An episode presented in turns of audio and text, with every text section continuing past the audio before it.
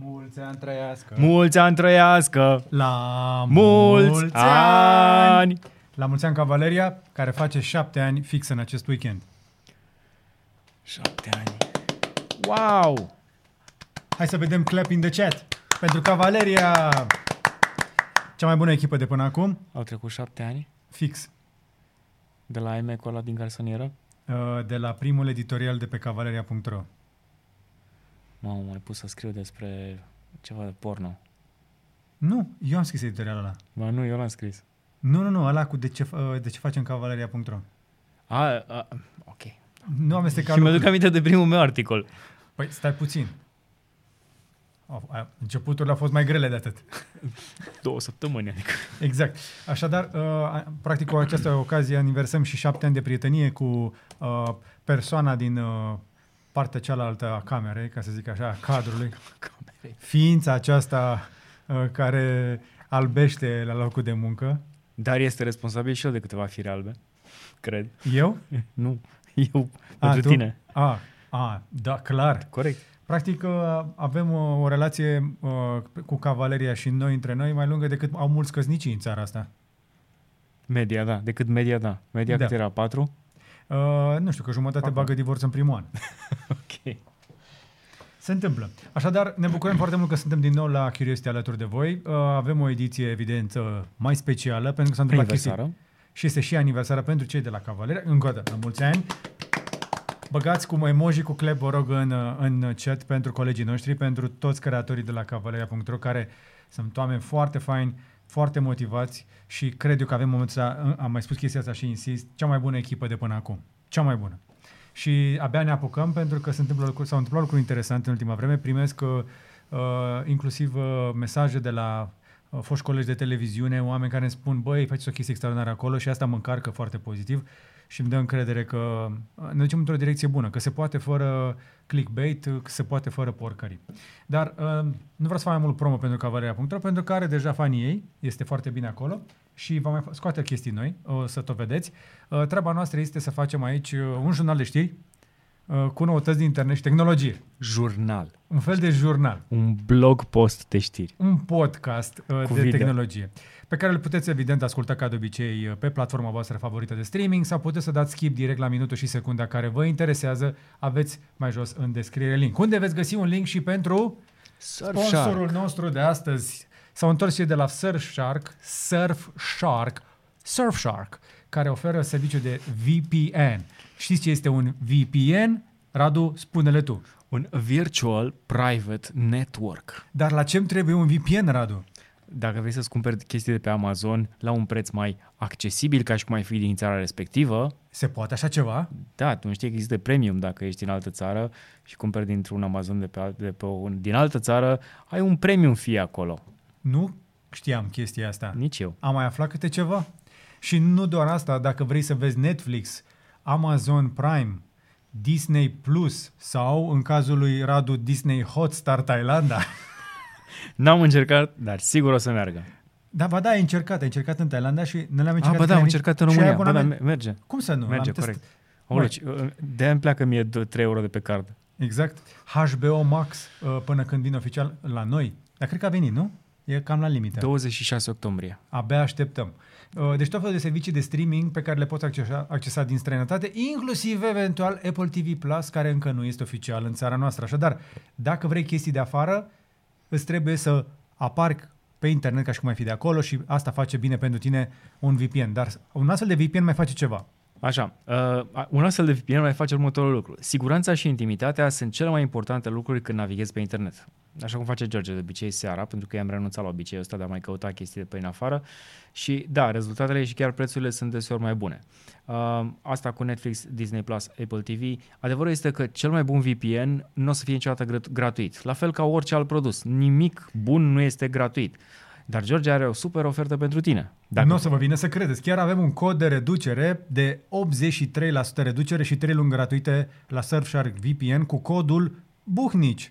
Ca să pot accesa 3200 de servere în 65 de țări, adică 51 de euro pentru 25 de luni de navigare. Le mulțumim celor de la Surfshark pentru susținere și vă urăm și vouă navigare plăcută, mai ales că ne mai scrie cât un om că a intrat pe net, pe nu știu ce site și s-au furat nu știu ce chestii din cont și VPN-ul ajută și în astfel de situații. Nu intra pe Wi-Fi-uri ciudate, nu fă tranzacții de niciun fel de pe softuri piratate și de pe conexiuni publice. Dar acum vom trece la știri. Nu înainte să vă spunem ce. Mă doare capul și urmează săptămâna viitoare. Abia aștept, pentru că o să fie genial. Și, dar poate ceva să depășească ce am făcut în săptămâna asta? Ce am făcut săptămâna asta? Am făcut istorie, Radu. Nu, n-are cum să depășească nimeni ce a făcut săptămâna asta, pentru că mâine seară, bine, cei care sunt membri deja știu asta de alaltăieri. L-au și văzut. L-au și văzut. Cred că este cel mai vizionat interviu vreodată doar pentru membri. Da, mai mult de o treime din membri l-au văzut la momentul în care îl înregistrăm Curiozii, dar cu siguranță mai mult de jumătate o să-l vadă până mâine seară. Da. Și da, este acel podcast pentru care George a postat niște fotografii pe Instagram și nu numai George, și Andrei Brătucu și Andrei Bala. L-am avut aici în studio, fix la masa asta, fix aici, cred că se lipește ceva de geniu, așa, ne-am făcut de geniu pe mâini. Nu contoarcem așa, deci în partea aia a stat. A stat aici, acolo. Așa, Vitalik Buterin. Deci aici așa. Dar unul din scaune are urmele fundului ascuțit al lui. Ai fost foarte descriptiv. Așadar l-am avut pe cofondatorul Ethereum, după ce l-am avut pe celălalt cofondator, Mihai Alisie, acum vreo 2 ani. Multă lume nu știe, dar printre fondatorii, oameni de bază de la Ethereum, un român și cu un rus, stabilit în Canada, ce putea să iasă decât Ethereum, se pare. L-am avut aici în studio și am povestit niște lucruri foarte interesante, din care cred eu că odată ce interviul va deveni public, unele din ele s-ar putea să devină headline-uri, pentru că a zis niște lucruri tari. Am avut un interviu mai de viziune, mai puțin tehnic. Dar n-are nevoie de mai mult promo, sunt convins că l-așteptați. L-am oferit întâi membrilor noștri pentru că merită și pentru că este o săptămână mai specială în care ni s-au aliniat prea multe astre, prea bine. Domnul profesor Borțun a acceptat să colaboreze cu noi. Practic l-am luat într-un fel așa de colaborare. Noi o să colaborăm cu el, nu cred că el cu noi. Ideea care este? Avem în sfârșit un om de calibru greu care vine să ne ajute să înțelegem mai bine lumea într-un mod, să zicem așa, cu un pic de plan. Să avem podcasturi mai des cu domnul profesor Borțun, într-o serie specială care încă nu are nume. O să vezi interviul în acest weekend, te încurajez să-l vezi, pentru că am atins niște chestii mai la ordinea zilei, dar am și făcut un plan despre ce am vrea să povestim pe viitor. Nu vrem doar să constatăm, că suntem am mai și zis în interviu, suntem o națiune de constatatori, vrem să trecem la acțiune și ca să trecem la acțiune trebuie să punem un diagnostic bazat pe informații și pe date. Și încercăm să strângem date din societate, să înțelegem cine suntem, ce facem, ce vrem, încotro ne ducem și după aceea să puteți și voi să vă folosiți de informațiile astea. Practic încercăm să facem un pic de jurnalism, așa mai de, Doamne ajută, cu un pic de cercetare sociologică. Dar despre asta aflat mai multe în interviul cu domnul profesor Borțun. Sper eu că dacă nu dau peste cap tot montajul, să intre chiar în acest weekend, pentru că e mai la ordinea zilei. Subiectele abordate sunt mai perisabile un pic. Și cu asta trecem la ce se întâmplă săptămâna viitoare, pentru că avem mai puțin de 4 evenimente live pe care trebuie să le urmărim îndeaproape. Sunt 3. Dar 3. Ăla de la Huawei? Ăla este telefonul la cool. Păi și nu e un eveniment acolo? Nu. Te duci tu acolo? Da. Te duci live? Nu mă duc. Fizic? Mă duc live, dar telefonul îl avem deja și o să facem un review. Te duci fizic la eveniment? Așa trebuie. Baftă, Radu. Vrei să facem schimb? Nu, că eu am treabă în altă parte a lumii. Te vezi? Eu mai am un Cluj și am un Dubai, dar nu zic unde. Ce fac acolo? Nu zic unde. Nu zic ce fac acolo. Ok. Deci oricât de zgârciți am fi cu timpul și cu deplasările, tot se leagă tot felul de chestii pe care trebuie să le facem și dacă nu în octombrie, atunci când? Noiembrie, că o să fie și atunci. Nu, octombrie e cea mai aglomerată lună în fiecare an și chiar și cu tot cu pandemie. Apropo, mi-e vine rândul săptămâna viitoare la booster. Mă duc să fac un vaccin de lux într-o țară în care vaccinurile sunt la discreție. Vaccin de lux într-o țară unde vaccinurile sunt la discreție. Deci România. România, clar. O să-mi fac boosterul, abia aștept. Și după aceea voi călători mult mai liniștit din nou, deși sunt dublu vaccinat. Hai să mergem așadar la... să le spunem oamenilor rapid ce evenimente avem în ce zile. Ne vedem luni, seara, după Criptovineri. Deci, George, nu se mai oprește. Săptămâna asta o să publicăm câte 2 pe zi până o să cădem lați. Da. O să cădem lați. Nu că să cădem lați, că suntem cei mai buni. Așa. O să cădem lați. Luni avem Criptovineri la ora 19 și la ora 20 evenimentul Apple. Pentru că într-un final, Apple vine și cu laptopurile de anul acesta Iar George e cu cardul pregătit și a făcut dublură la card, are câte unul în fiecare buzunar de la fiecare pantalon pe care îl poartă. Mi l-am pus pe Apple Pay! Ca nu cumva să rateze momentul în care să pune mâna pe cel mai nou MacBook. MacBook Pro cu ProMotion, Radu, o să avem? 120 de Hz, foarte posibil mini-LED, M1 15 milioane X, 2x3, okay. Așa. Mini-LED zici? Mini-LED, da. Ok. Baterie ciuciu. Dar nu, că da, cine folosește laptopul în mișcare? Îl băgăm la priză. Exact. Hai că va fi cu M1, o să meargă bine. Deci, nu trola, zice ce e bun. Jumătate din redacția noastră poate să scoată bateria din laptop.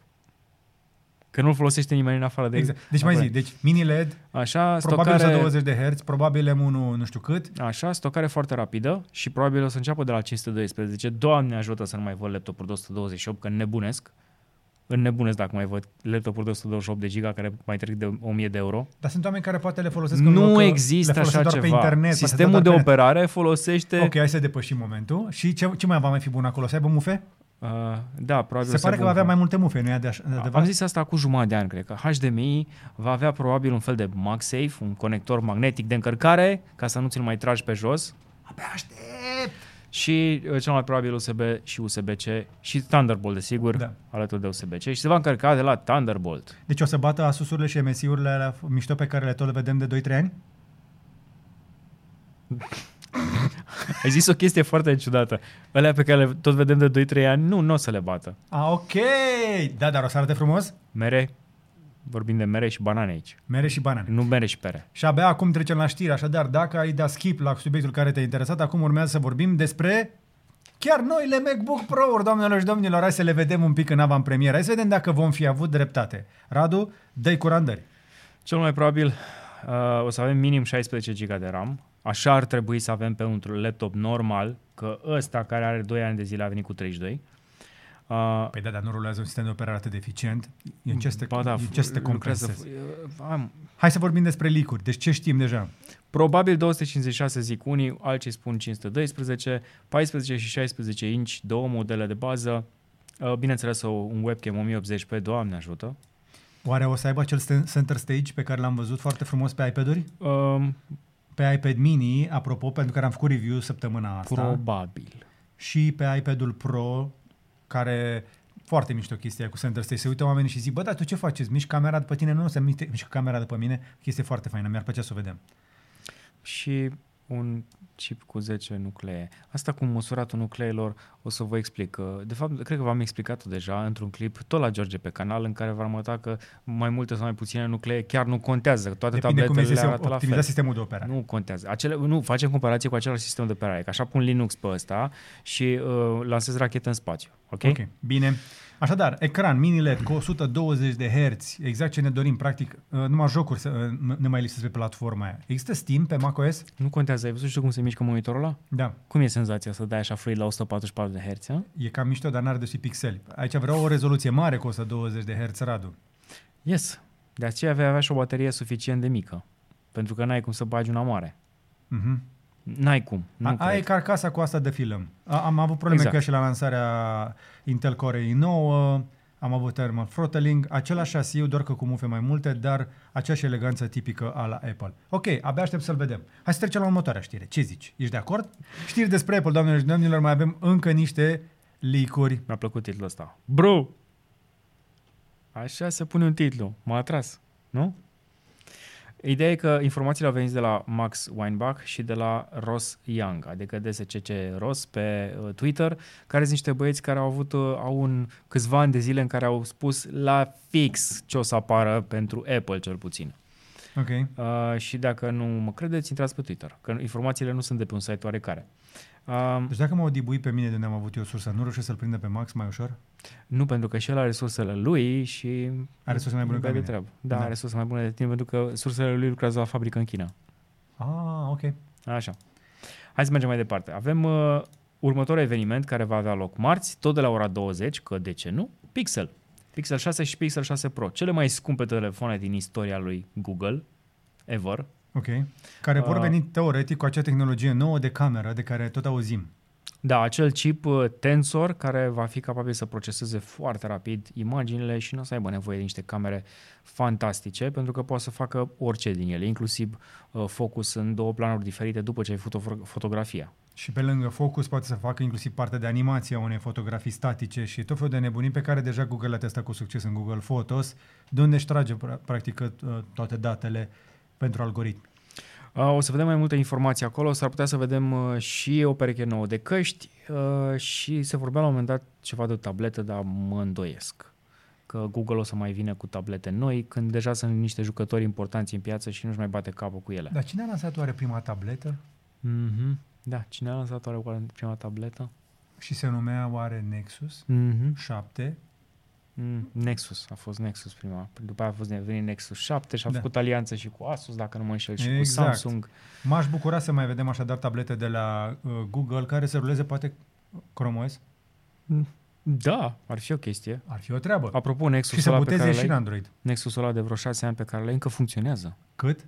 Mai pune? 7? 8. 8 ani? Peste 8 ani. E funcțional, adică poți să dai, să navighezi pe internet, să asculți ceva, merge. Deci, cred că tableta are undeva 18 ani. 8-9 ani. Trebuie să ne uităm un pic, să vedem când e fabricată. Exact. Mai simplu. Bun. Google Pixel 6, așadar, dacă vrei să fii sigur că telefonul tău primește 5 ani de update-uri, plus o grămadă de chestii gratis, inclusiv acces la Google Drive, Google Photos, chestii de felul ăsta, pe un telefon cu o cameră, care nu are nevoie de multe camere ca să facă lucruri extraordinare. Deși va avea un camera bump sensibil de mare. Okay. Sensibil de mare. Știi cine este mare fan Google Pixel? Vitalik. Da, sunt de acord. Și eu sunt fan Google Pixel. N-ai cum. E așa frumos, e fluid, totul merge. Din ce am observat însă, din echipa de la Pixel au dispărut mulți oameni buni în ultimii 2 ani, care au migrat către alte companii.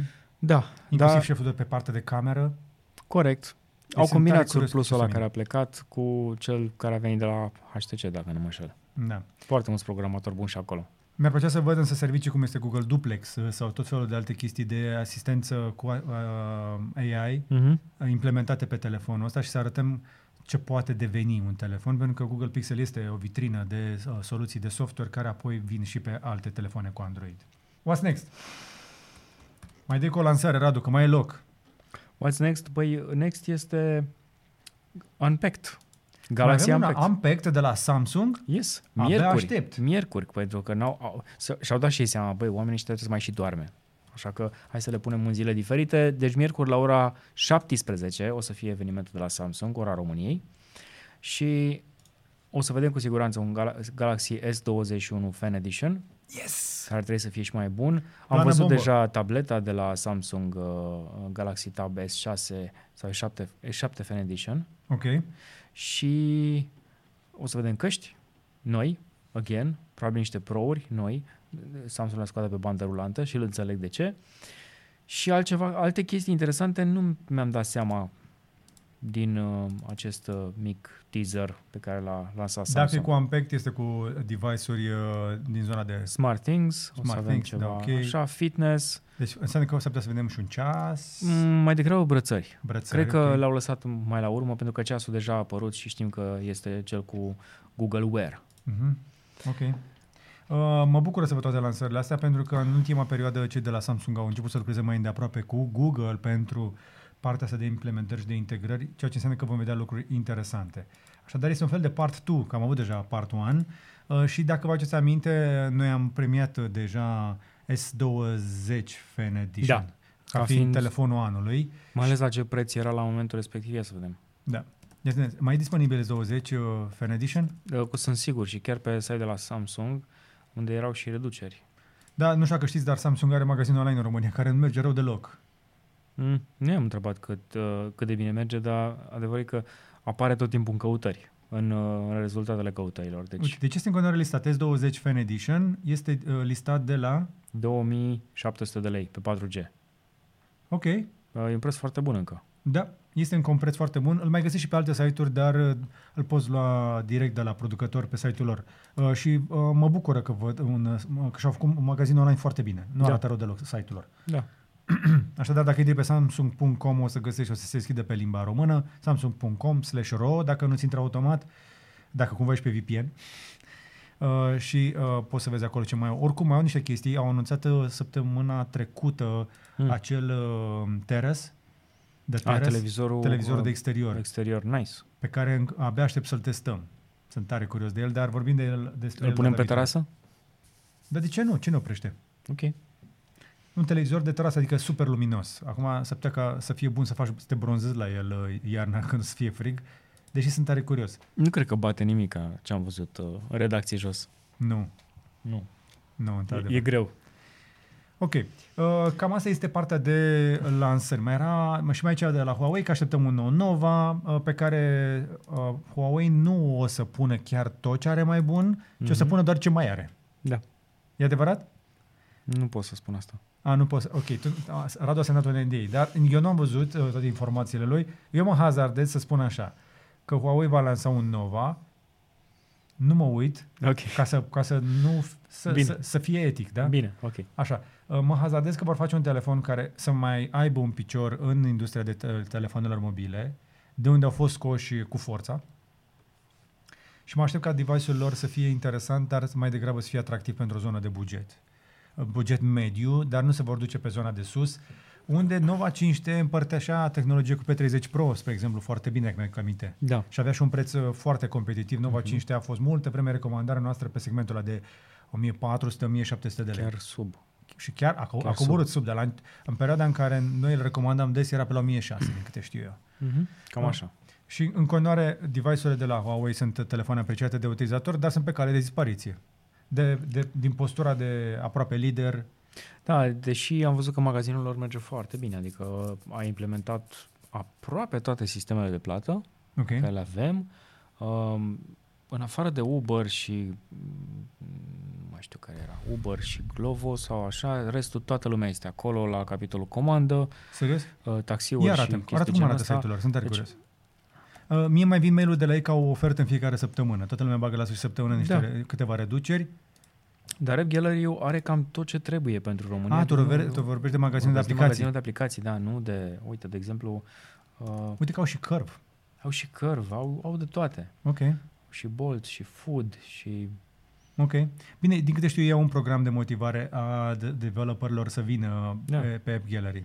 Aplicații dedicate pentru ISP, pentru provideri, aplicații de supermarketuri, adică chestii pe care le folosim noi ca și români în mod normal, sunt aici. Le găsești aici. Până și asta.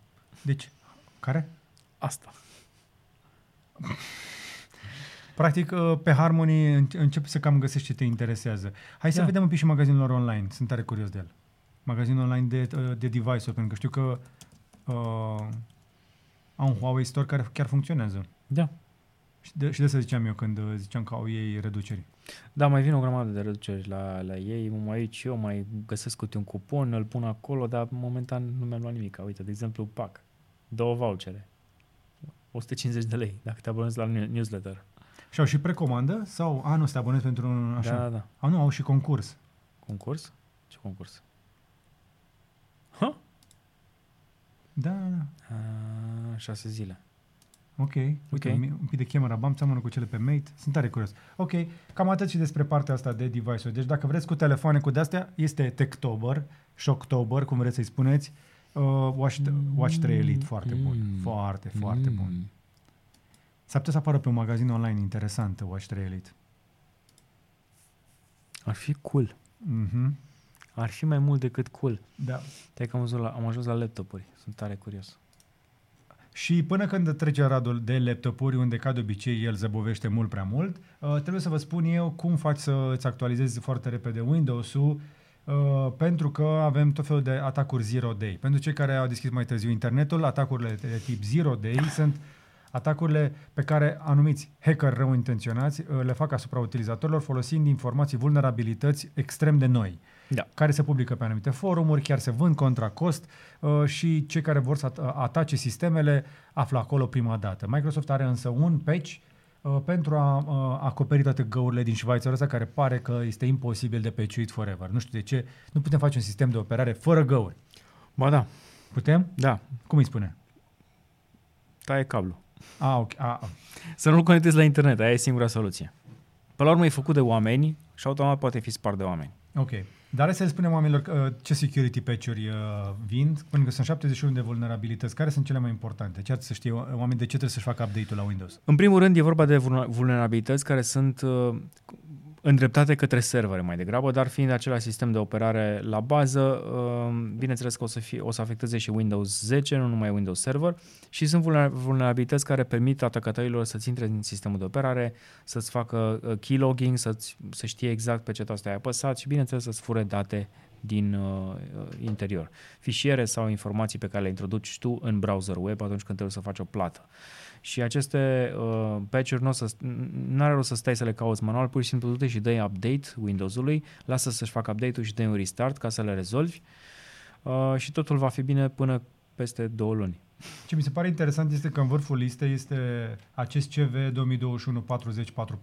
2021-40449, un use after free vulnerability, adică practic l-ai folosit pe gratis și după aceea nu l-ai cumpărat și există o vulnerabilitate chiar în kernelul 1.32K, descoperită de, cine crezi, Kaspersky, și că deja este folosită in the wild, adică peste tot din august și septembrie, ca parte dintr-o campanie de spionaj în companii de IT. Da, pentru că atunci când folosești un software gratuit, acela în primul rând, în versiune trial și după aia nu-l plătești și găsești o soluție de a-l patch-ui, acela nu mai primește update-urile de securitate.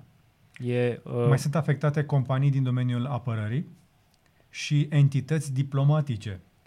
Cei de la Kaspersky i-au spus aceste amenințări Mystery Snail. Melcu. Un melc misterios. Care stă acolo și îți murdărește internele kernelului sistemului de operare. E treaba noastră, e treaba lui Radu, mai degrabă de Teguru, să vă aduc aminte, să vă peciuiți Windows-ul, așadar ăsta este serviciul public de curățenie, igienă, de sistem pe care v-am făcut-o și astăzi. La fel și la telefoane mobile, în special iOS 15. Neapărat. Apropo, mare atenție, dacă nu v-ați făcut update-ul la iOS 15 când a apărut, s-ar putea ca la un moment dat notificările să înceteze. Uitați-vă în device-urile voastre dacă nu cumva ar fi trebuit, pentru că eu, spre exemplu, am omis chestia asta pe un device aici și trebuie să dau 14.6, 14.8. 6 ore a durat să-și fac update-ul.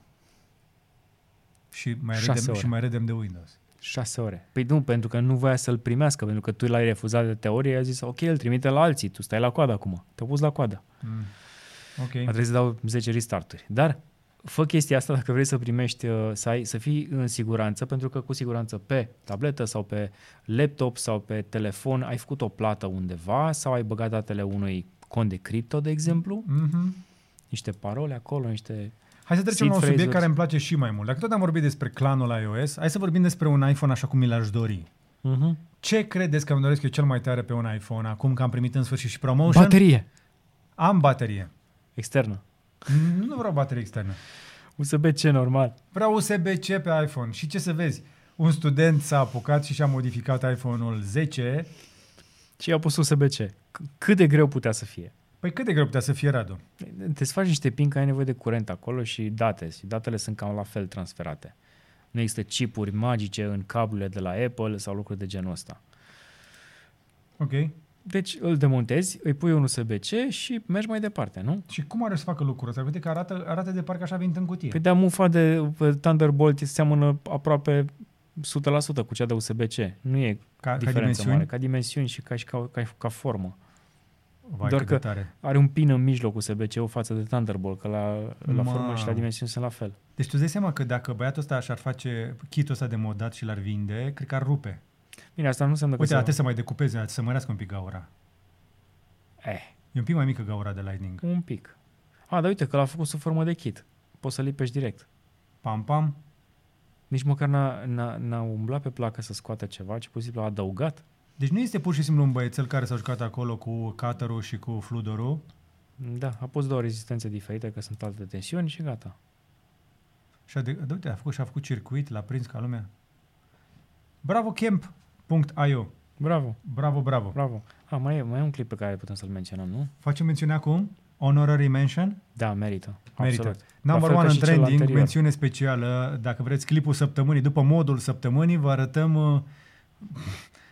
nu știu cum să-i spun. Number one în trending. Sunt mândru că cineva care nu cântă sau dă din buci a ajuns numărul 1. Da, a doua zi, la momentul registrării noastre în trending, investigația celor de la Recorder cu clanul Marelui Alb este în trending pe YouTube și felicităm pe cei de la Recorder pentru o investigație foarte faină, bine executată. Am vorbit despre ea inclusiv cu profesorul Borțun și am încercat să răspundem la câteva întrebări legate de legitimitate etică și chestii de felul ăsta. O să vă lămuriți mai multe, dar mai bine vedeți în primul rând investigația celor de la Recorder, care arată ceea ce bănuiam cu toții, cât de corupt este sistemul din jurul bisericii și complicitatea din interior. Marele Alb, apropo, nu este o rasă de porc, dar este o rasă de porc în investigația asta. Chiar nu știu dacă știți, dar Marele Alb este cea mai răspândită rasă de porc în abatoarele de la noi, în crescătorile de porci. De aceea eu și pus numele așa. Zici? Sunt sigur. Eu nu cred. Nu, a fost cu dedicație. Pentru că cei din interiorul bisericii îi spun patriarhului Daniel Marele Alb. Bine, se îmbracă în alb și e cel mai mare. E cel mai sus dintre toți. Acum, orice părere ați avea, mergeți și vedeți această cercetare ca să înțelegeți mai bine care-i treaba. Da? Și după aia mergeți și la locul 3 în training, pentru că toți cei de la Recorder sunt acolo. Da, cu dezastru sanitar. Pentru că suntem în mijlocul unui război. Doctorii spun deja că este grav și trebuie să le mulțumim vecinilor noștri maghiari care o primesc în spitalele lor români. 50 de români sunt deja în tratament de COVID în spitalele de acolo, pentru că la noi nu mai e loc în spital. În timp ce unii, urlă cât îi țin plămânii că nu vor mască la piața universității, alții urlă pe la terapie intensivă, vaccinați-ne când e prea târziu. 604 morți și 16.000 de cazuri astăzi. Faceți ceva, cu informația aia care vă lipsește și luați decizia mai potrivită decât cea potrivită pe care ați dat-o. Decizia potrivită este să vă vaccinați dacă nu ați făcut-o deja. Vaccinați-vă dacă vreți să trăiți. Hate! George, de ce ne spui să ne vaccinăm? De ce? Nu este etic. Auzi, Radu. Ce? Am ceva aici? Mai am semn de la ala din copilărie? Nu, dar simt că nu vreau să fac glume proaste acum. Dar toți avem. Știi că toți avem niște vaccine pe care le-am făcut în copilărie. Nu s-a dus niciun părinte la școală să le spună lor să nu îi vaccineze copilul împotriva poliomielitei, variolei și alte chestii de felul ăsta. Deci, mergem și vă vaccinați. Bun, mergem mai departe.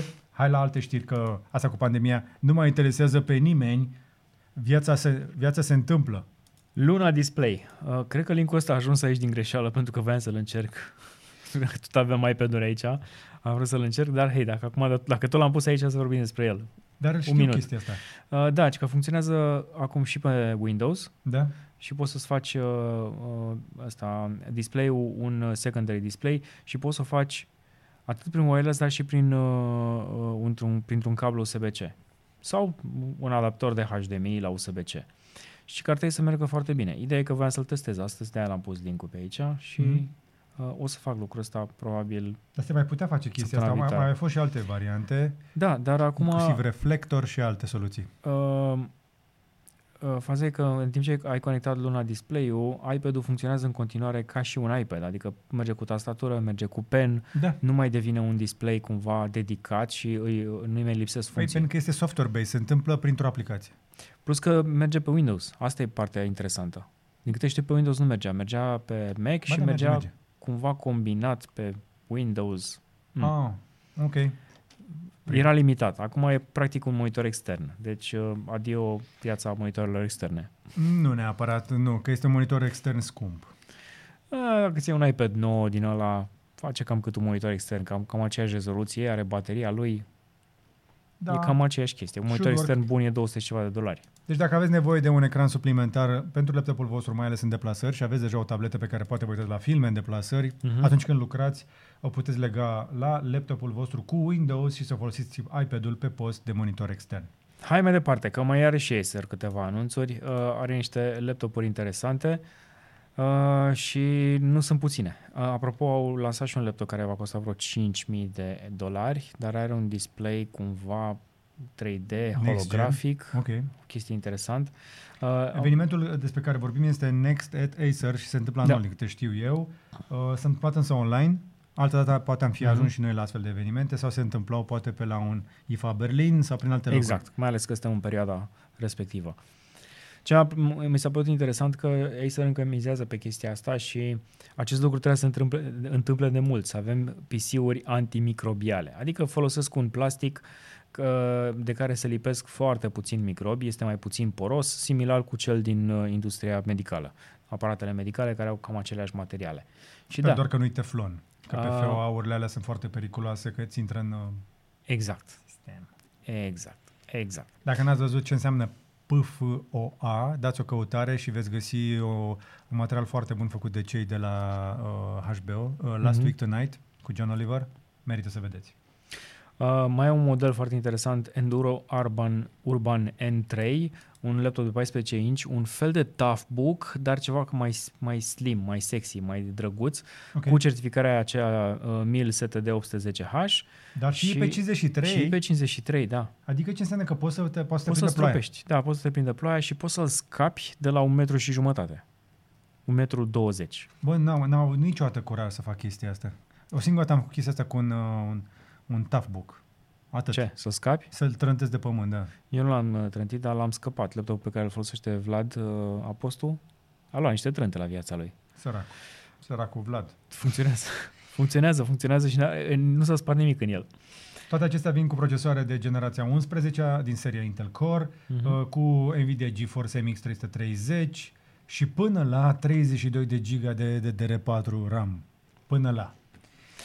mai e un laptop foarte interesant. Stai puțin, ăsta rezistent, așa, începe de la $850 numai? Da. Poți să ții un laptop pe care să nu trească să iei husă, capac și poți să le iei oriunde la banii ăștia? Yes. Și mai ai și o tabletă Android la 300, care pleacă de la $300, tot Enduro Urban T3. Deci tot o tabletă rezistentă. Practic nu mai trebuie să iei neapărat o husă de protecție pentru că o are deja inclusă. Are colțurile care sunt, sunt rugged. Și poți să scapi de 26 de ore, am numărat Acer. Are un ecran de 10 inch Full HD, ceea ce e foarte bine, și luminozitate de 600 de niți, cam cât are și iPad-ul mini. Din păcate vine cu procesor Mediatek. Din experiența noastră, Mediatek-ul e un pic cam lentuț. Dar pentru chestii simple, la $300 nu am așteptări foarte mari. Da. Poate îl faci pe ăsta monitor extern, la 10 inch Full HD? Da, merge și ăsta. Și mai era laptopul acela interesant, acel concept de D7 Spatial Labs Edition, care ar trebui să vadă cumva un super 3D pe el. Okay. N-am înțeles exact cum funcționează tehnologia. Holografică, îi spun cei de la Acer, doar că nu știu dacă va fi disponibil nici măcar să-l vedem aici. Da. Face cumva conversie de la 2D la 3D, deci nu-ți trebuie neapărat imagini filmate în 3D. Băiatul ăsta are și ochelari pe ochi, sper că nu e nevoie. Nu e nevoie. Asta e partea frumoasă, că scăpăm de 3D-ul cu ochelari. Am mai văzut ecrane 3D care mergeau fără ochelari, problema era de fiecare dată rezoluția, că avea o rezoluție slabă pentru a proiecta ceva 3D. Da. Poate că au rezolvat chestia asta. Cred că au rezolvat chestia asta. Ok. Dar, uite, spre exemplu, în mai s-au jucat cu un prototip cei de la XDA Developers, când era doar un concept și au zis că arată destul de cool, zic ei. Deci abia așteptăm să-l vedem și noi. Da, e credibil. Ca să folosim un termen ceva mai corect. Și vor mai face și laptopuri mai sustenabile. Seria Acer Vero o să fie cu plastic reciclat. Din alte laptopuri. Ceea ce e cool, dar ce mă interesează pe mine este că aici se spune că vor fi mult mai ușor de reparat. Right to repair for the win! Exact. Și dacă e adevărat, aplauze pentru cei de la Acer. Ne dorim să auzim mai multe companii care vorbesc de posibilitatea de a-ți repara device-ul. Și asta înseamnă că s-ar putea să nu mai vedem toate lucrurile băgate acolo pe o singură plăcuță. Aproape imposibil de schimba, că nu se găsește nicăieri. Și o să mai vedem laptopuri cum făcea pe vremea IBM, unde până și mufa de încărcare putea fi schimbată, o scoteai de acolo, puneai una de $5. Originală și gata, ok. Păi nu schimbai placa de bază dacă trăgeai din greșeală de pe masă. Pentru o mufă. Exact. Vin și cu un proiector din seria Predator, dacă înțeleg bine, și vom avea practic un videoproiector pentru gaming. Ok. Da, cam complicat gaming-ul pe videoproiector, că ești limitat totuși la 60 de Hz. Sau poate 100 de Hz. Dar cam atât despre noutățile de la Acer, abia așteptăm să le avem în studio și să le testăm for real. Mai ales treaba aia cu 3D, sunt tare curios și poate ne las să facem niște drop testuri pentru device-urile alea alte. Am mai făcut niște drop testuri cinstite de mult. Exact. Și eu chiar am cheie să mai trântez. Cum adică drop testuri cinstite? Păi toate au fost cinstite. Păi da, da, n-am mai avut de mult. Păi, ok. Am aruncat chestii de la etaj, am aruncat chestii din dronă, am încălcat chestii cu excavatorul. L-am avut pe exemplu, l-am dat pe busul, i-am dat un laptop și l-am dat să trântească cu el de pământ. A dat atât de tare busul că aproape chiar l-a stricat pe bune la un moment dat într-un live. Deci eu chiar am testat chestiile astea. Era satisfacția aia că voia să dea de mult cu un laptop de pământ, dar... Nu, dar a intrat prea bine în personaj. Ce-i cu chestia asta? Da-ți-o mă de aici și a aruncat așa de pământ și e foarte tare, foarte tare. Mi-a dat bine busul. Bine. Ți-ai făcut comanda de ăla? Nu, n-am apucat, o să-mi fac. Ah. Sunt un pic în urmă. It's ok. Realme vine cu un Google TV Stick. Sunt curios, sunt foarte curios de ce poate și un nou telefon care ar fi din seria flagship. Am mai văzut stick-uri și apropo de chestia asta, o să facem un clip despre stick-urile cele mai populare și cele mai bune. Bine, și despre alea foarte proaste, dar despre alea bune de streaming pentru România, cele care se găsesc în România de cumpărat aici. Și asta o să fie, bineînțeles, și el pe listă, pentru că promite 4K, promite Google TV și, bineînțeles, cu Google TV, eu fiind utilizator de puțină vreme, că abia acum am pus mâna pe el, sunt absolut încântat. N-am mai pornit PlayStation-ul pe care îl foloseam pentru streaming, pentru Netflix, pentru Amazon Prime, deloc. Deloc nu l-am pornit pentru că se mișcă atât de rapid Google TV-ul încât bate la interfață chiar și PlayStation-ul. Ok. Până foarte când tare. Se deschide aplicația, își face cache-ul foarte bine acolo, ai tot ce trebuie. Eu sunt în situația în care trebuie să-mi iau neapărat un astfel de dongle pentru că testez un videoproiector ultra short throw cu un ecran de proiecție. Mamă, cât de proaste sunt sistemele de operare pe videoproiectoarele astea mai noi.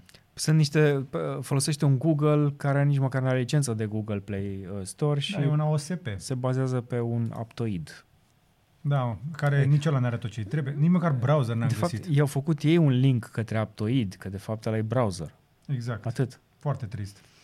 Și e păcat, pentru că un proiector are potențial foarte mare și și-ar scoate banii de multă vreme producătorul dacă ar fi băgat un sistem de operare complet în el. Exact. Că proiectorul nu e ieftin.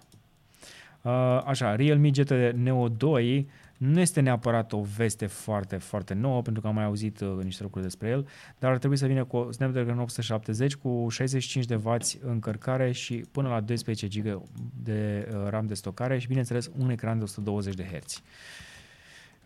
Dar va veni pentru piața din China. Păi știi ce mi-ai zis? Pentru că costă $477. Este iarăși un super telefon, apropo cu o baterie de 5.000 de miliamperi, care este ieftin, dar nu ajunge la noi. La cum arată, mie mi se pare că am împrumutat foarte multe de la OnePlus 9. Exact. Mulțumesc. Așteptam, eu vorbeam ceva, ți arătam, mișcam aici pe poză. Da, spre camera acolo, nu? Spre camera acolo, gata. Mm-hmm. Așa. Am terminat și cu asta, da? Da. Hai să mergem la următorul. Criza electrică, energiei. Vă stresează criza de energie? Pentru că se pare că pe chinezii stresează foarte rău, la fel și pe europeni. Au fost câteva știri atunci când au început să scumpească gazul și curentul și după aceea toată lumea a uitat de subiectul ăsta. Și toată lumea a zis, e ok, a trecut. Ne. Suntem abia la început. Deși am auzit că vor să mai deschidă o centrală pe gaz, una mare, în România, în curând. Ok. Prețurile la gaze, cred că tu ai discutat de ele acum un an și ceva și ai spus, stai că ăsta e abia începutul și să vezi tu când o să crească prețurile la gaze, că o să-ți se pară mai rentabilă energia electrică. Corect? Da. Un an jumate, 2? Nu, eu vorbesc de chestia asta de mai bine de 4 ani de când am decis. Ultima dată de când mi-aduc aminte. Bine, eu am încercat să conving inclusiv oameni care apropiați, cunoscuți, care au construit în ultimul an și jumătate și le-am spus, da, am gaze, da, nu mai bine spui o pompă de căldură, nu te baza doar pe gazele alea, pentru că acum poți să forezi, că ai curtea vraiște, că ai șantier. Da. Și am spus oamenilor, forează sau dacă nu îngroapă o serpentină, păi da, pompa de căldură e scumpă, pompa de căldură e scumpă azi, gazele sunt ieftine azi, ce alegi dintre astea două? Și oamenii au ales gazul. Pentru că sunt ieftine azi. Pentru că au fost ieftine azi. Și pentru că știi problema, că atunci când te-a pus să-ți construiești o casă, când ai pus fundația, deja te trezi că bugetul trebuie să fie dublu și tu nu mai ai bani să o termini. Da, asta e problema, că facem case fără să ne gândim exact la toată investiția și ne blocăm în șantiere și ajungem să cumpărăm chestii care apoi ajung să ne facă rău. Uite, inclusiv partea de gaze. Gazele însă sunt importante în industria asta, mai ales pe partea de energie, pentru că pot porni foarte repede turbine care generează electricitate când sunt vârfuri de consum. Și ce să vezi, avem dintr-o dată vârfuri de consum ciudate care altădată nu ar fi existat. Știm de unde vin? De la faptul că stăm acasă. Așa, dar prea mai facem așa de multă industrie. Deci, totuși, de ce crește? Încălzirea globală? Nu. Sunt foarte multe motive. Și toate adaugă câte puțin. Care e motivul principal? Cred că cea mai mare problemă este lipsa de investiții serioase în infrastructură și ne bazăm totdeauna pe că există undeva chestia asta. Acum e problema aia din sectorul 1 de 5 ani de zile când... Cu apă caldă sau cu ce? Da, 2 zile apă caldă, 3 zile nu. Da. Practic, faptul că astăzi ai nu înseamnă că vei avea și mâine și poimine, întotdeauna trebuie să investești, să gândești la viitor, ceea ce evident că nu se întâmplă. Problema este și faptul că gazul din Europa este la foarte mare cerere și de către alte țări. Așa că vine mai puțin la noi și atunci prețul crește, când rezervele, bineînțeles, sunt cumva limitate. Sau faptul că există X număr de companii care extrag gazul natural și îl procesează și atunci când ai cerere mai mare, vei crește prețurile. Și mai e și o chestie aici legată de Rusia. Rusia a fost unul dintre cei mai mari exportatori de gaz natural în Europa în 2019 și 2020. Așa. Dar exporturile Rusiei au scăzut către Europa după 2020. Păi da, și plus că mai avem un acord al țărilor producătoare și exportatoare de petrol, OPEC-ul, care au decis că nu vor spori cantitatea de petrol pus în piață ca să mențină prețul sus, ca să-și recupereze din pierderile din pandemie. Îți aduce aminte când ne spuneam că sunt foarte multe țări producătoare de petrol care și-au calculat bugetul pentru doctori, poliție, școli, pentru un baril care să nu coboare sub $64 și când era 40 sau mai ieftin, erau foarte aproape de incapacitatea de plată. Ei bine, acum Rusia, alături de alte țări producătoare, au decis că nu vor suplimenta producția pentru a scădea prețul, că aici este un adevărat monopol, adică OPEC-ul produce și se uită cam cât se cere și dacă vor să fixeze prețul mai sus, efectiv produc mai puțin. Nu prea se iese din înțelegerea asta, că altfel ceilalți se marginalizează cumva. Inclusiv Iranul este în OPEC și alte țări foarte interesante și în momentul acesta cam asta este miza. Își doresc să țină prețul sus și o să o facă în continuare și veți vedea facturi mai mari. Coincidență sau nu, fix când vine iarna în Europa? Păi atunci e cea mai mare cerință de gaz, normal. Și nu doar de gaz, ci și de electricitate. În România am înțeles că sunt zone unde recordul a fost de 1.100 de lei pe megawatt, adică 1,1 lei pe kilowatt înainte de taxe. Asta înseamnă că vom putea vedea, dacă vă amintiți vremurile când kilowattul era 60 de bani, să-l vedeți și 2 lei. Wow. O să usture. Vom avea probleme, spre exemplu, dacă ați auzit la un moment dat de Australia, dacă ați auzit de Texas, dacă ați auzit de alte părți ale lumii unde oamenii spun că nu-și pot plăti curentul, s-ar putea să auzim chestia asta și la noi. Și ca să nu mă întind foarte tare, cred că ar fi un material bun de explicat în detaliu pe Case Bune. Pe exemplu, inclusiv la nivelul Uniunii Europene, deja Comisia recomandă ca țările să ia măsuri de susținere a consumatorilor vulnerabili care să nu rămână, dacă nu mai pot plăti, spre exemplu, curentul sau gazele, să nu fie dați afară din casă sau să nu fie executați silit și să fie susținuți, inclusiv cu ajutoare de stat. Deci, practic, chestia asta cu energia, deși părea o chestie foarte din depărtare așa, devine o chestie foarte prezentă. Cam atât deocamdată. Hai să mai discutăm și despre alte lucruri interesante, cum ar fi această doamnă, care Laura Kreidenberg se numește, o cheamă și va folosi telescopul James Webb ca să găsească un alt pământ. În timp ce alții vor să meargă pe Marte, ea crede că mai există în apropiere, la câțiva ani lumină distanță, un alt pământ pe care să-l putem abuza. Nu pot să nu fiu rodocios. Ceea ce vrea să facă e o chestie interesantă. Da, și s-ar putea să nu să fie răutăcios, s-ar putea să fie motivul pentru care după aceea ne vom apuca să căutăm acel loc. Da. În timp ce Elon Musk se gândește cum am putea să colonizăm Marte și să-l transformăm într-o planetă cât de cât acceptabilă pentru viața umană, probabil că mai există și alte planete care sunt similare cu Pământul, care au apă și oxigen, pe care să mergem să le putem agresa în continuare. Pentru că... Nu să le agresăm, să ne salvăm. Universul este suficient de mare încât putem să poluăm miliarde de ani și să mai tot mai găsim o planetă suficientă. Doar să ne găsim una, în primul rând. Dar vrem asta? Da, vrem asta. Există matematica care spune că dacă începem să avem grijă de ea, o să fie bine. Păi da, dar s-ar putea să nu fie de ajuns. Trebuie să facem viața multiplanetară, Radu, că dacă vine asteroidul, putem să fim noi oricât de șmecheri și de ecologiști. Ok. Nu mai ajută. Good point. Asta cu asteroide e bună. Mi-a dat așa peste nas. Mie mi se pare interesantă ideea, deși da, sunt sceptic, pentru că o să fie, în primul rând, bătaie pe planeta aia. Cineva o să vrea să fie a lui. Așa se întâmplă în toate filmele SF pe care le-am văzut până acum. Păi așa ar trebui să și fie, nu? Da, more or less. Nu înseamnă că dacă îți permiți să duci să ajungi pe ea, înseamnă că e a ta. Că așa mergem pe teoria aia. Fiecare cucerire a fiecărei țări a fost așa, nu? Dacă îmi permiți să ajung acolo, e al meu, nu? E un fel de piua. Păi da. Dar, dacă nu există acolo niciun fel de... nu știu, alien pe care să-l încurci, să-l deranjezi, de ce nu? Dar dacă planeta o să fie casă de deja debitezi prostii. Da, nu mai bine ne vedem noi de ale noastre. Radu, hai să la următoarea știre. Hai, mi se pare mult mai tare asta. Știi pe William Shatner? Captain Kirk! Captain Kirk a plecat în spațiu, împreună cu Jeff Bezos. Ei, n-a plecat. A făcut o călătorie foarte scurtă până la limita spațiului. Să se plimbe 11 minute în spațiu. În imponderabilitatea de la limita spațiului. Și Shatner are 90 de ani, este cea mai în vârstă persoană care a plecat în spațiu. Uh-huh. Spune că a fost cea mai profundă experiență de până acum a lui.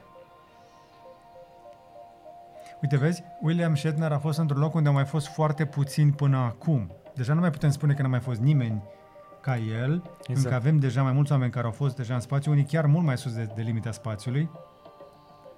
Și, dar el, într-adevăr, este în acest moment cea mai în vârstă persoană care a mers vreodată în spațiu, a mers la bordul rachetei Blue Origin, finanțată de Jeff Bezos, împreună cu un alt echipaj de trei, și a făcut o plimbărică fixă la limita spațiului. A fost și pentru câteva momente în imponderabilitate, câteva minute în imponderabilitate, însă pentru cei care urmăresc subiectul, nu a fost în spațiu unde nu există gravitație, ci datorită căderii libere a fost în imponderabilitate pentru câteva minute, până când a intrat din nou suficient de mult în atracția gravitațională a Pământului. Nu chiar, că nu e în cădere liberă. Ei stau puțin acolo. Nu stau, ei sunt în cădere liberă. Păi sunt în cădere liberă... Se ridică cu racheta puțin deasupra limitei spațiului, păi da. Dar acolo încă ai suficientă gravitație cât să te tragă înapoi. Ah, ok. Și prin cădere se simulează imponderabilitatea. Tu nu ești în imponderabilitate, înțeles, că nu mai ai deloc atracție gravitațională a Pământului. E un avion care face chestia asta. Da.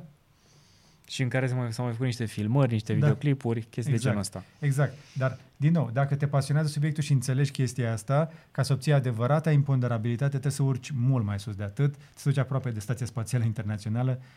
Practic, la nivelul la care se ridică Blue Origin, racheta Blue Origin, nici măcar nu poți să vezi decât puțin curbura Pământului. Tu nu poți să vezi Pământul așa ca o bilă albastră. Am o idee de business. Jeff Bezos, ai putea să iei pe băieții care nu cred că Pământul e rotund. Dar de pe Blue Origin nu se vede chiar atât de bine că e rotund. Se vede curbura. Da. A explicat foarte bine Neil deGrasse Tyson că dacă consideri că ăsta e Pământul și vrei să iei proporțional până unde s-a ridicat Blue Origin, s-a ridicat undeva aici. Atât un pic. Deasupra Pământului. E suficient să vezi așa că se curbează. Foarte puțin vezi. Ok, dar hai să depășim chestia asta. Felicitări încă o dată Captain Kirk, care ne-a dat ne-a dat foarte multe lucruri la care să visăm. Din păcate însă pentru noi am văzut mai întâi Next Generation și după aia am văzut clasicul Star Trek. Eu am văzut pe primul. Cum? De mult am văzut pe primul. Era singurul serial care îmi plăcea. Da. Era singurul serial SF de pe vremea respectivă care ajunsese și la noi. Exact. Boldly Go. Între timp, pe Marte, a fost apă și asta a găsit roverul Perseverance, care, apropo, o bucățică din el se va întoarce pe Pământ cu niște pietricele. Acea operațiune de 4 miliarde de care îți spuneam, mi se pare că a decolat bucățica respectivă și se va întoarce spre Pământ. Deci peste 2 ani de zile o să vedem și pietricele de pe Marte. O să le vadă cei de la NASA, nu noi. Ok. Acum 3,5 milioane de ani au fost... râuri foarte puternice în zona respectivă. Deci Marte a avut într-adevăr o suprafață habitabilă. Dacă curgea apa pe suprafață, da, într-adevăr, a avut și atmosferă, dar pe care a pierdut-o într-un mod pe care încă nu îl înțelegem complet. A avut apă, a avut atmosferă, a avut chestiile care ne trebuie nouă ca să putem trăi. Dar cu siguranță Marte, așa cum arată astăzi, este ca un fel de mall din Dubai. Adică dacă vrei să trăiești acolo, ca în Dubai, știi, trebuie să fie undeva indoor. Așa o să fie. O să fie doar pentru indoor, da, nu? Exact, doar pentru indoor. Da, deci, baby, te scoli la Dubai sau te scoli pe Marte?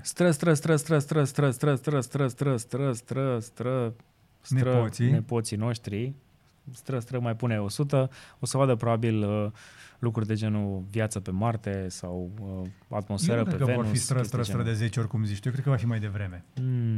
E cam greu să schimbi cu adevărat. Călătoria, într-adevăr, prin spațiu este o chestie greu de dus pentru oameni, pentru că viața este scurtă și în timpul petrecut pe drum către Marte s-ar putea să nebunești un pic. Dacă iei toate filmele science fiction și le pui grămadă, sunt două chestii care, cum să zic, sunt elementul principal în ele și care fac posibil transportul în spațiu. În primul rând, o sursă de energie atât de puternică încât să poți obține o viteză foarte mare în spațiu. Uh-huh. Sau posibilitatea de a opri timpul, de a te criogena cumva sau a prelungi viața. E cam singura metodă prin care poți să depășești limita asta a fizicii. Și să trecem la două știri rapide din domeniul auto. Să aflăm o chestie la care nimeni nu se aștepta. Foarte multă tehnologie, mașinile noi, oamenii nu folosesc mai nimic. Și da, pentru că de obicei oamenii se urcă în mașină ca să meargă undeva. Și ar fi treaba pasagerului să facă lucrul ăsta, dar că dacă sunt foarte destul de puțini pasageri și ei au telefonul lor, cu conturile lor, e greu să convingi pe cineva să își pună, nu știu, conturile pe o mașină și să le folosească de acolo sau să folosească aplicațiile care nu sunt atât de familiare, că nu e vorba, sunt destul de bine gândite și cele de pe mașinile noi, dar nu sunt familiare. Ca cele de pe telefon sau de pe tabletă și să poți să folosești toate funcțiile astea, cum ar fi podcast, mesaje, știri, audiobook-uri. Cred că George... folosesc, să știi, eu folosesc podcasturi și cărți audio în mașină. Da, dar tu ai o interfață familiară. Ai aceleași icoane frumoase pe mașină, ai Spotify, aplicațiile pe care le folosești tu pe telefon sunt pe ecranul mașinii. E o extensie foarte bună. Sunt câteva care ne lipsesc. Audible, spre exemplu, nu am, dar pot să-mi găsesc podcasturile favorite. Spre exemplu, ascult acum să fac binge de Freakonomics și ascult de pe TuneIn. Acolo am găsit. În mașină, pentru că de pe Spotify mai complicat. Mi s-a părut cel mai simplu pe TuneIn. Îmi și ține minte cursorul unde am fost. Asta e foarte important când asculti podcasturi. Însă, într-adevăr, prea multă tehnologie băgată cu forța în mașini, pentru că de ce? Hai să vă explic un pic care este argumentul din spate. Producătorii au aflat de la specialiști în psihologie că cei mai mulți oameni își vor cumpăra o mașină cu funcții mai multe, chiar dacă nu vor folosi. De ce? Ca să fie în caz de. După ce și-au chestia aia, chiar dacă nu ajung să folosească, ei sunt bucuroși că le au și le spun tuturor că le au și sunt mulțumiți de ele, pentru că pur și simplu nu vor să recunoască că nu le folosesc. Asta e adevărul. Da, corect. Dar mi se pare penibil faptul că din 110.000 de utilizatori, de șoferi, care au fost intervievați după 90 de zile de ownership, de când și-au luat mașina, n-au folosit tehnologia de comunicație prin Bluetooth. Nu cred asta. Hands-free-ul. N-au folosit hands-free-ul din mașină în 3 luni de zile de când și-au cumpărat mașina și vorbim de 110.000 de șoferi. Adică, serios, era bătaie acum ceva vreme pe mașinile care aveau hands-free. Era, wow, poți să sun de pe volan. Păi nu, înseamnă că șoferii nu sunt suficient de amendați. În continuare văd și în București oameni care merg la volan și conduc așa. Da, și ei cred că dacă telefonul nu e la urechi și este aici, este legal. De aceea, boss, Android Auto și Apple CarPlay mi se pare absolut geniale, pentru că ți-ai băgat telefonul acolo și îți preia tot, inclusiv vocea, inclusiv muzica și informațiile de pe telefon. Salvați-vă viața a voastră și a cuiva important pentru voi sau poate necunoscut, folosiți aplicațiile acestea din mașini dacă le aveți și mai ales hands-free-ul. Promiteți-vă vouă că veți folosi car kit-ul. Și cu asta trecem la ultima știre. Dar știi care e cea mai folosită, apropo, și cea mai admirată funcție? Camera de marșalier și de parcare. Mi se pare corect. E cea mai populară funcție tehnologică de pe mașina nouă. Mai ales, cred că în România, unde șoferii în români, cred că sunt printre cei mai slabi din lume la parcare cu spatele sau laterală. Eu să știi că am învățat să parchez și nu vreau să mă laud, dar chiar știu să parchez și cu spatele și lateral. De câte ori ai repetat? Ai repetat suficient, nu? Da, de 10, dacă nu chiar de 100 de ori. Luați-vă timp și faceți un pic de repetiție și de practice. De foarte multe ori văd oameni care abia se chinuie, bag o dată, de 2, de 3 ori. Unii chiar renunță și se duc în altă parte că se jenează că țin traficul blocat. Camera de mers cu spatele e suplinitor, să zicem așa, de nu știi unghiurile mașinii, nu știi cum să parchezi lateral. Să e suplinitor când găsești un loc de parcare, dai un pic cam micuț și te ajută să te bagi la limită în el. Am mai văzut chestia asta că la noi, spre exemplu, au început unii șoferi să prindă cu tupeu și să împingă mașina din spate cu cârligul sau cu bara. De ce? Noi suntem în România, nu în Italia. Noi chiar tragem frâna de mână. Și în Italia. Și în Paris nu se trage frâna de mână. La noi în România se trage frâna de mână. Ok. Hai să trecem repede la Honda. Hai care... că sunt cool. Da. Sunt cool rău. Și Honda a arătat 3 concepte de mașini electronice. Honda și mașini electrice în aceeași frază? Nu pot să cred. 3 concepte. EN SUV concept, EN GT concept, EN Coupe concept. 3 mașini prezentate pentru piața asiatică. Honda nu avea o mașină micuță, simpatică, electrică? Da, aia cu baterie foarte mică? Da, există. E super redusă și vândută în momentul ăsta, dar se pare că oamenii nu vor în cauza bateriei prea mici. Deși e o mașină foarte faină. Da, nimeni nu mai vrea. Pentru o navetă mică de colo-colo, asta e un locuitor de bicicletă, știi, și de autobuz.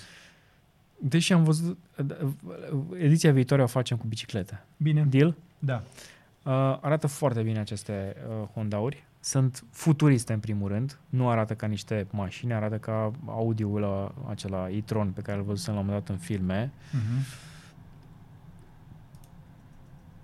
Și o să înceapă producția în China până în 2024. Ok!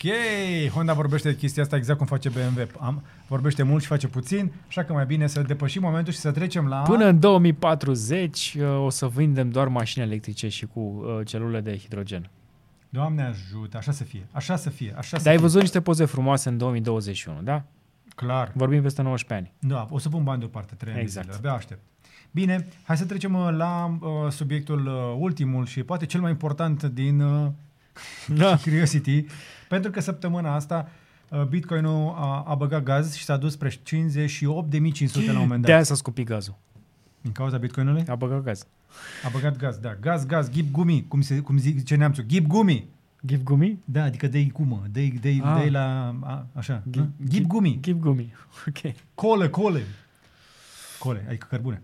Așa, la momentul la care facem noi înregistrare la 57.500, dar sunt voci care spun că BTC-ul va puncta, va face și o poză frumoasă la all-time high ca să tragă cât mai mulți clienți din retail, adică de la noi, de la voi, de la oamenii obișnuiți, dintr-un motiv foarte simplu, s-a făcut frig afară și sunt bani de făcut, pentru că volumele nu sunt extraordinare pe piață. Dacă vă uitați cu atenție, sunt tot felul de altcoin-uri care în momentul acesta atrag, după creșterea Bitcoin, după aceea vedem creșterea, ca de obicei, regulamentară de pe ETH. Mai țineți minte ce v-am zis de Shiba Inu? Ce a dat deja Shiba... Scăpați de el, da. Scăpați de el odată. Nu mai întrebați acum, vă rog, nu mai trimiteți mesaje astăzi dacă să cumpăr, când vezi că a scăzut cu 100%. Deci, prima oară crește BTC-ul, apoi crește ETH, uite, are 9% la momentul înregistrării noastre față de ziua anterioară, după care se duc în altcoin-uri. Da. Și următoarele altcoin-uri importante, ca de obicei, vin în spate cele care sunt din top 10, mai ales alternativele de ecosistem, cum sunt cele de la Polkadot, adică avem DOT-ul, se așteape un pump pe Matic la momentul din nou. Poate că azi este joi, pentru că ne avem... Nu zi se așteaptă, pentru că le dai după aia idei. Dacă nu se... Fii atent, deci eu zic chestia asta. Da. La momentul registrării joi, unii spun că va fi un pump pe Matic. Dacă până sâmbătă nu l-a zis, înseamnă că e bullshit ce am zis eu acum.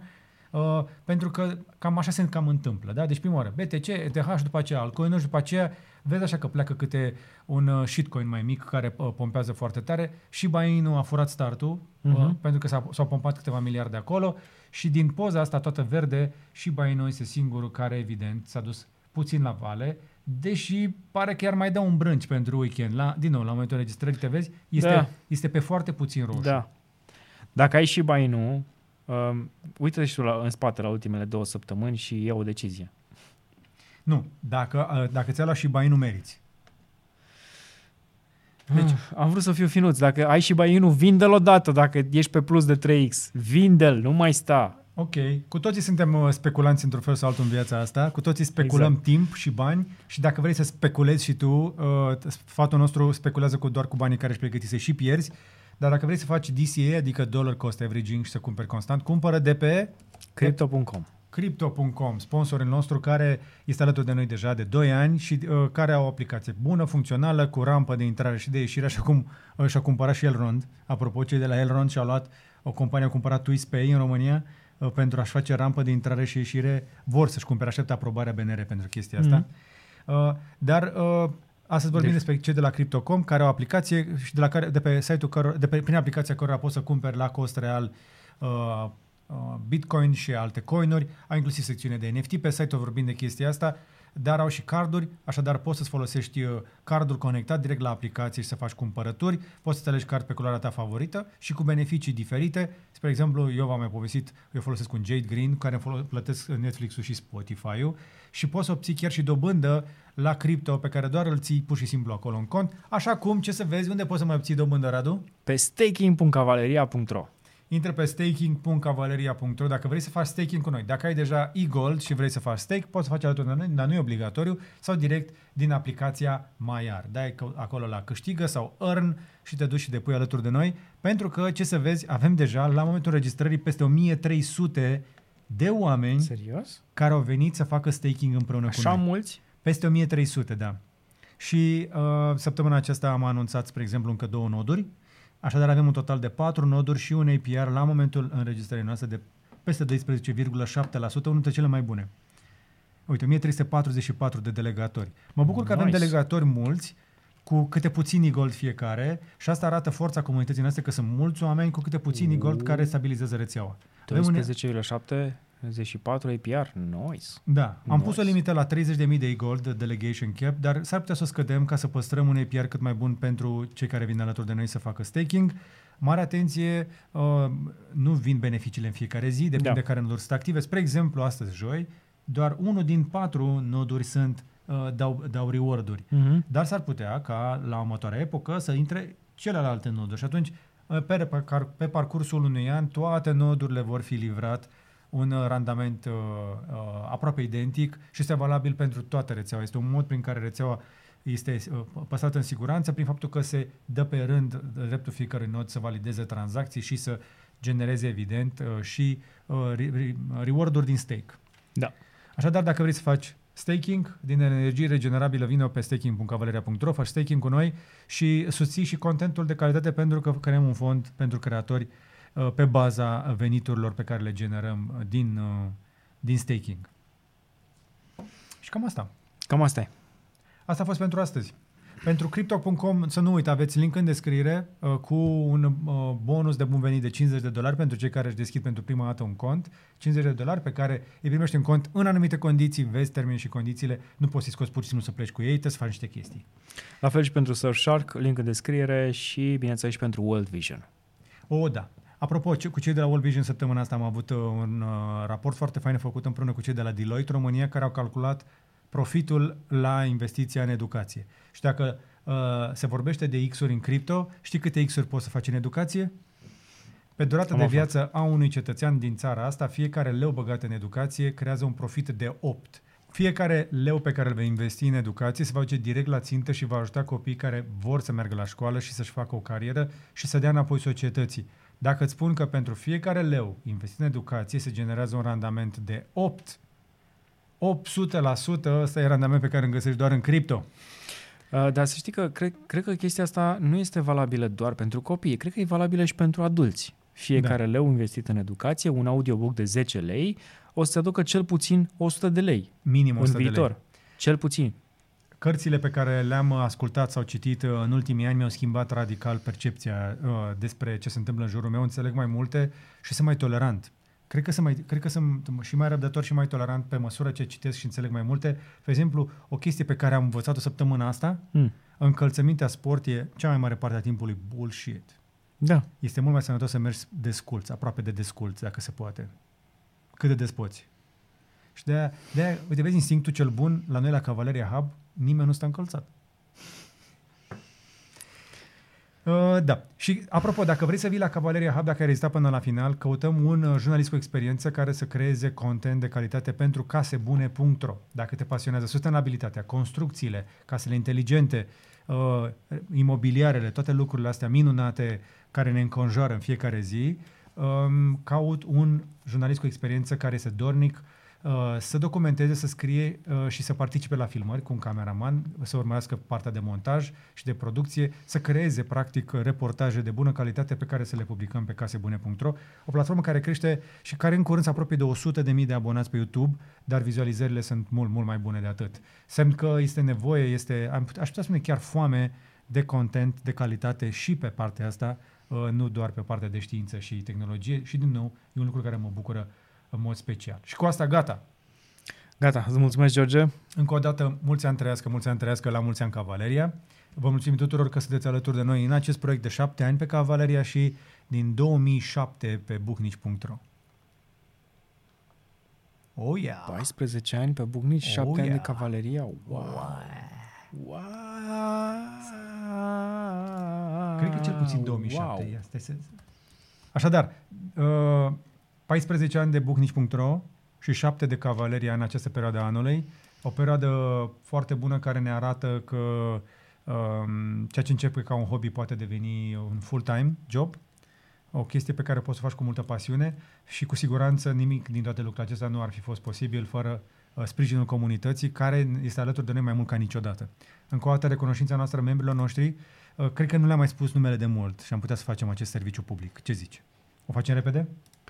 Avem în acest moment peste 2900 de membri plătitori care ne susțin cu donațiile lor lunare și ne ajută să facem content de bună calitate în fiecare lună și trebuie să-i menționez pe cei care sunt alături de noi de cel mai mult timp și o să iau așa des după Total Time as Member și o să încep cu Nicolae George Bran, care este membru de 24 de luni și de 18, este Witcher și a făcut upgrade acum un an și jumătate, a făcut o investiție. Yes. Și mulțumim.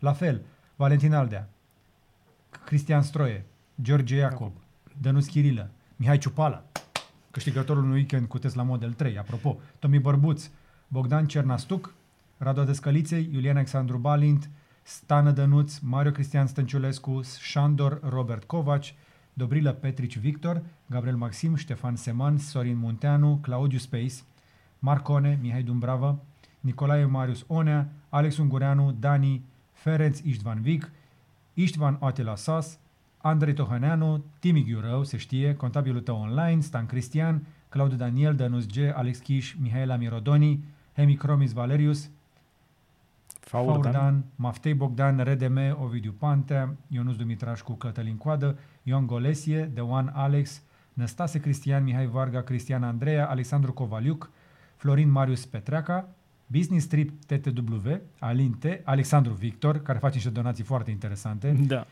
Ionuț Ceserean, avem un Witcher al cărui cont a fost șters, s-a întâmplat ceva acolo. Da. Adrian Troi, Marius Florea, Iulian Casian Merce, Dan Păcuraru, Undac, Andrei Ionescu, Ștefan Bălan, Marian Gheorghe, Adrian Budulan, Antipatic TV, Lucian Manole, Sorin Filip, Zenific, Bogdan Pârșcoveanu, Matei Lungu, Mario, Fâlăru811, care este unul dintre cei mai mari furnizori de staking de pe eGold, un om foarte interesant, Cosmin Cristea, Roland Suciu, Beniamin Lungu, Mihai M, Panda Bear și Cristi Badea. Și, apropo, din toți cei pe care vi-am spus, ultimii 4 au devenit Witcher doar în ultimele câteva zile. Da. Ceea ce mi se pare foarte tare. Vin în continuare foarte mulți oameni alături de noi și suntem recunoscători pentru susținere, așa cum le sunt recunoscători și celor care dau doar like, share și subscribe. Nu este obligatoriu să devii membru, doar că vei primi beneficii suplimentare. Practic, fiind membru, vei vedea content în avans, ceea ce este un minim necesar pe care îl putem face. Meet-up-uri pentru cei cu membership superior și concursul la care prima șansă este a membrilor. Și cam atât. Încă o dată, like, share și subscribe. Mulțumiri și până data viitoare. Numai bine!